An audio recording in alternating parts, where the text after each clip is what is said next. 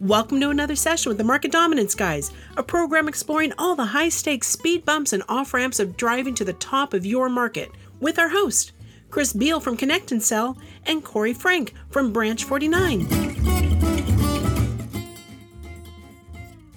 Chris and Corey continue their conversation with Dr. Mindy Weinstein as they delve deep into the psychology behind scarcity and its profound impact on consumer behavior. You'll uncover invaluable insights on how scarcity appeals to different generations, especially the younger demographic, and how you can leverage this powerful phenomenon to drive sales success. Drawing from their wealth of experience, Chris and Corey share practical strategies on positioning salespeople as indispensable resources in a scarce market, fostering authentic connections, and building trust through genuine expertise. By the end of this episode, you'll be equipped with actionable tips and powerful communication techniques to elevate your sales game. Don't miss out on this opportunity to transform your sales approach. Join us for this episode using scarcity tactics in sales Gen X versus Gen Z psychology.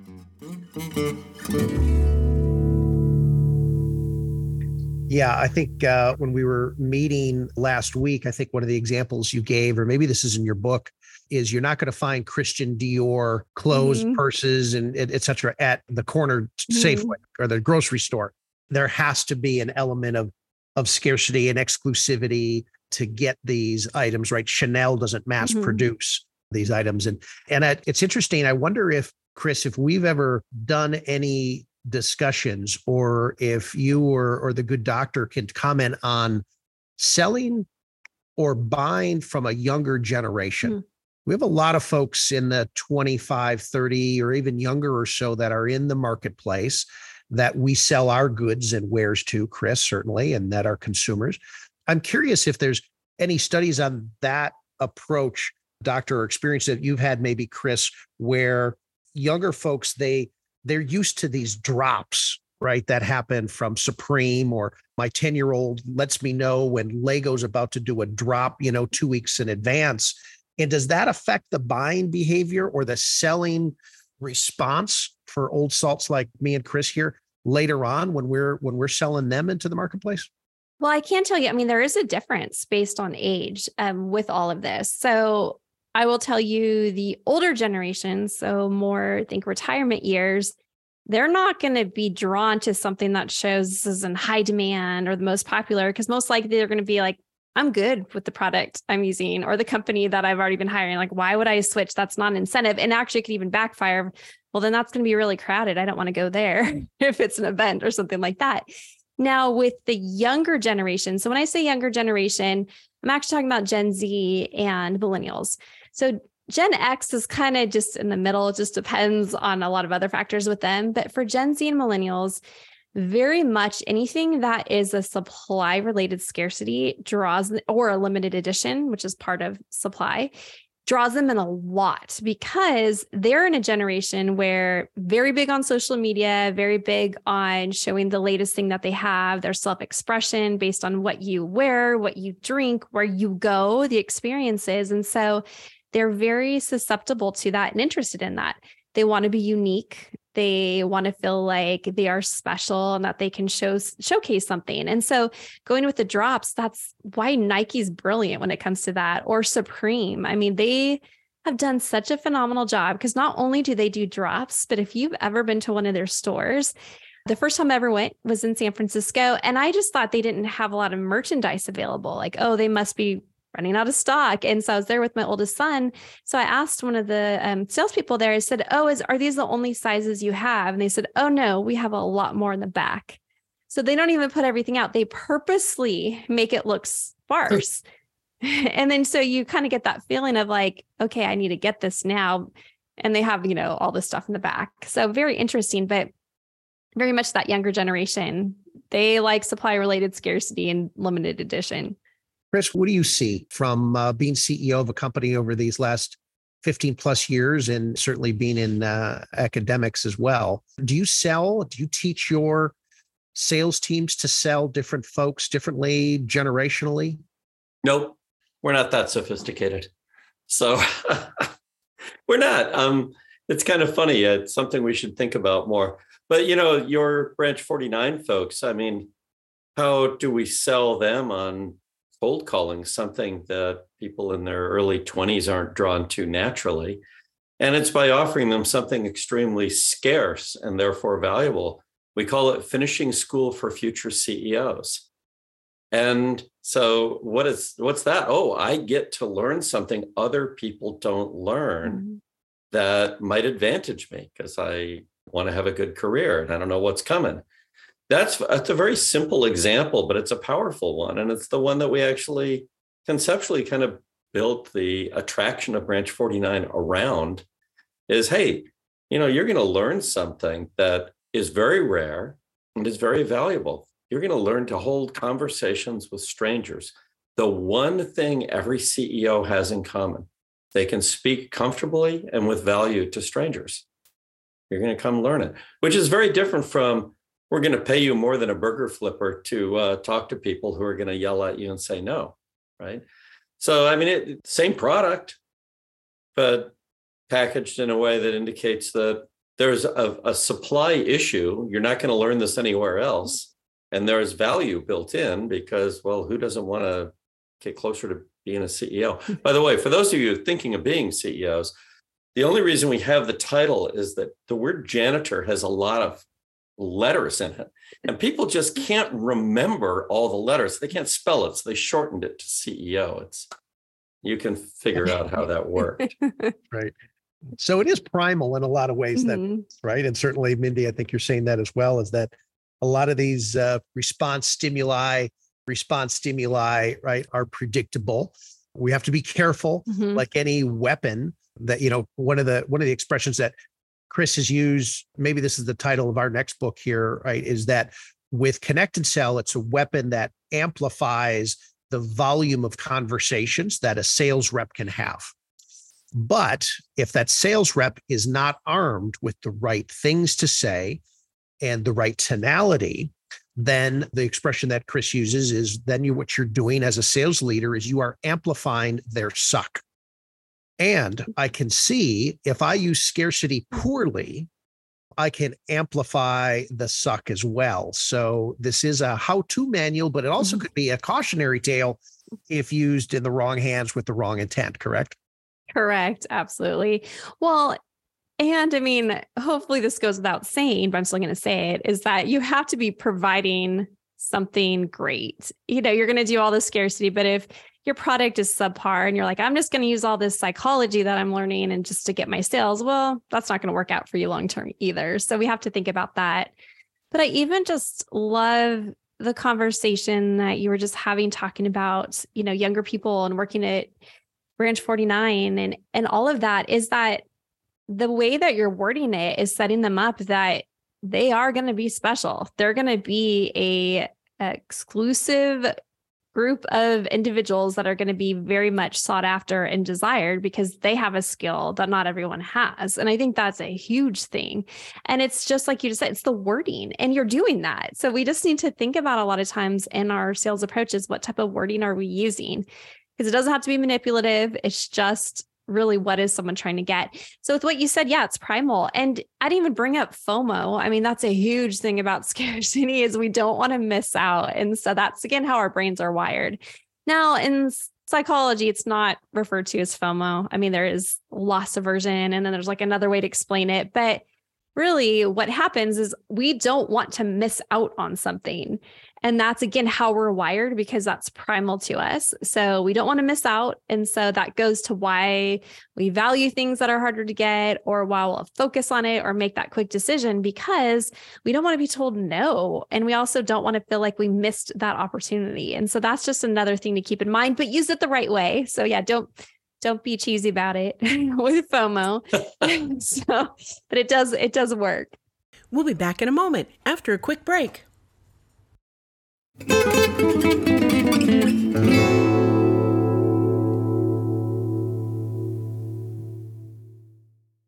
Selling a big idea to a skeptical customer, investor, or partner is one of the hardest jobs in business.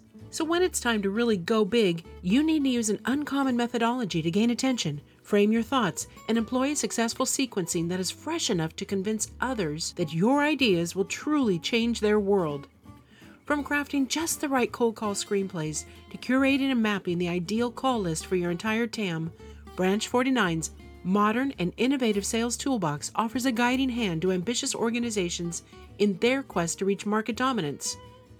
Learn more at branch49.com.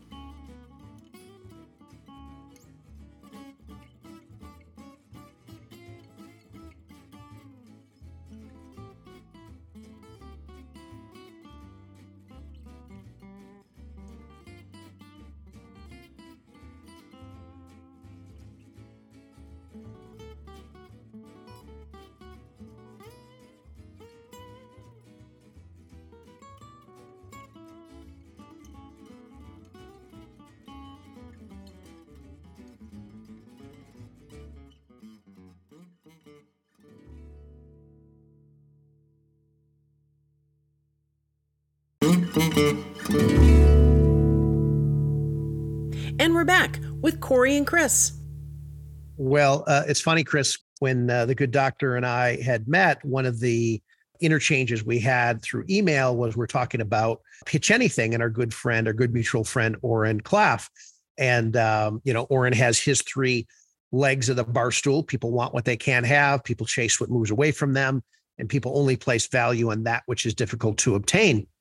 And uh, Mindy shared that she was on a podcast recently, a marketing podcast, and the host said, "Oh, Oren Klaff, yeah, he's my favorite. I love his book."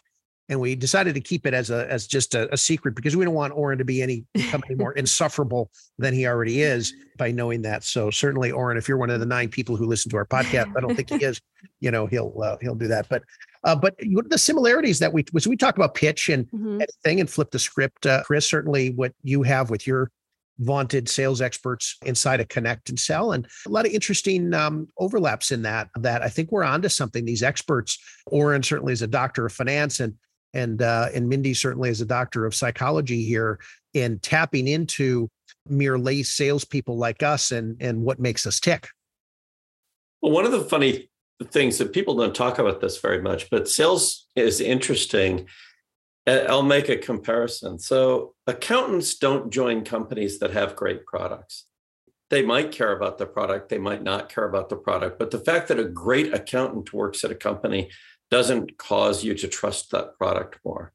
But when you interact with a great salesperson who is an expert, who is sincere, who is on your side, that immediately tells you this must be a great product because this person could sell anything and they chose to sell this. And that actually creates instant scarcity because great salespeople are naturally scarce. Mm. They just are. They're like, uh, you know, if you're building a basketball team and, well, you could get a hold of somebody who's seven feet tall, has great athletic moves, great stamina, and 165 physical IQ, you know, that's scarce without watching them play, you'll probably draft them. And without watching you play, folks will buy from you because you're an expert, you're sincere, you're on their side, and you're handling them, so to speak, in a way that they like to be handled. It feels right to them. And somewhere in there, it says, oh, this person could be selling anything. And they're selling this. So this stuff must be good. It creates a relationship between sales and I don't even want to call it skill, it's just sales quality and product quality because there's a, a, fluidity, a liquidity in the sales world. Salespeople are the only people in business who can just go work anywhere. If you're really good at sales, you can work anywhere. What if, I mean, I don't know if I'm any good at it, but I've sold Fuller Brush door to door, right? I've, I've sold a little spider spray in my day, and you know, and I I uh, I sold Helen on marrying me, and two days. You know, that was, she asked, she said, it's an interesting problem. Is it is it you, the salesperson, or you, the product? I can't really tell. now that's a case where it converges, and you have to be skeptical. Which, fortunately, she's good. Sure, yeah. As uh, as our good friend Brad from uh, Ferguson from Sandler Sales says, you have to learn to become the product of the mm-hmm. product. And I think uh, certainly, Chris, uh, you do that, and what you talk about, connect and sell, and certainly you do that as a uh, uh, as the sage of sales, as we all know you. So Um, well, as we're up against the the gun here, um, final thoughts, Mindy, on on scarcity, and especially when, as you know, what Chris and I have been talking about mm-hmm. for the last, gosh, I think four years, coming up on four years or so. Chris is market dominance. And I know we talked about it briefly last week, Mindy, when you visited mm-hmm. us here at Branch 49. But any final thoughts on scarcity and how we can underuse it or overuse it, or how we should be better using it today as uh, as uh, professionals in our craft? Yeah, I mean, three things to think of.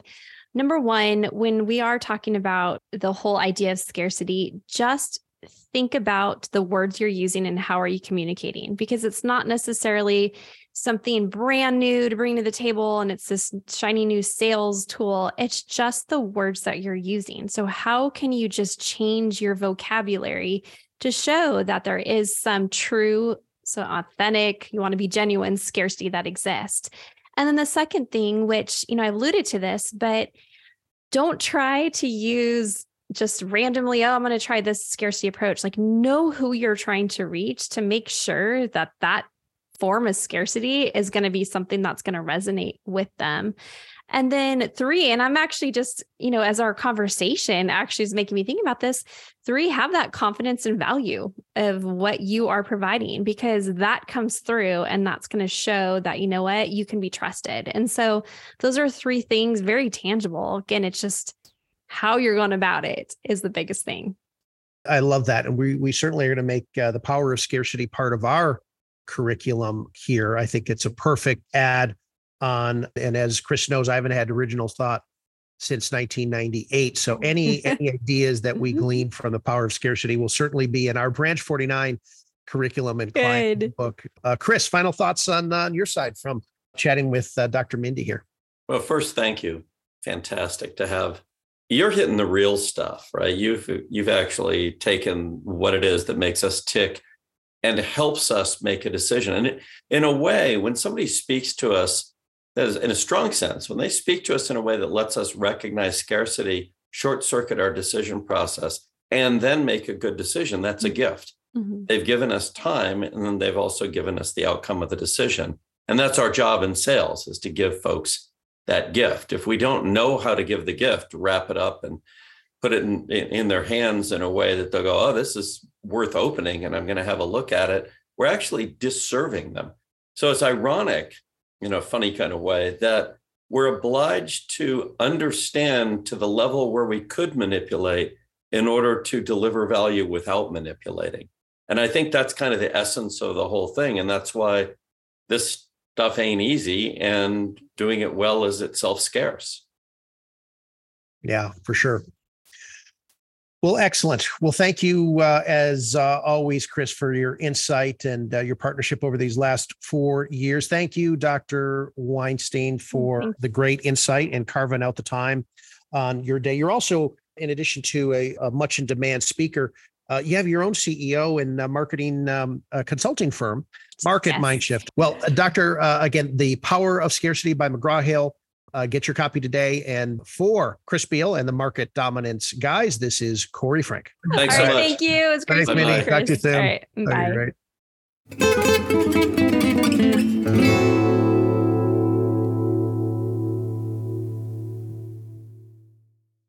Connect and sell. Welcome to the end of dialing as you know it. Connect and Sell's patented technology loads your best sales folks up with 8 to 10 times more live qualified conversations every day. And when we say qualified, we're talking about really qualified, like knowing what kind of cheese they like on their impossible whopper kind of qualified. Learn more at connectandsell.com. Never miss an episode. Go to any of your favorite podcast venues and search for Market Dominance Guys or go to marketdominanceguys.com and subscribe.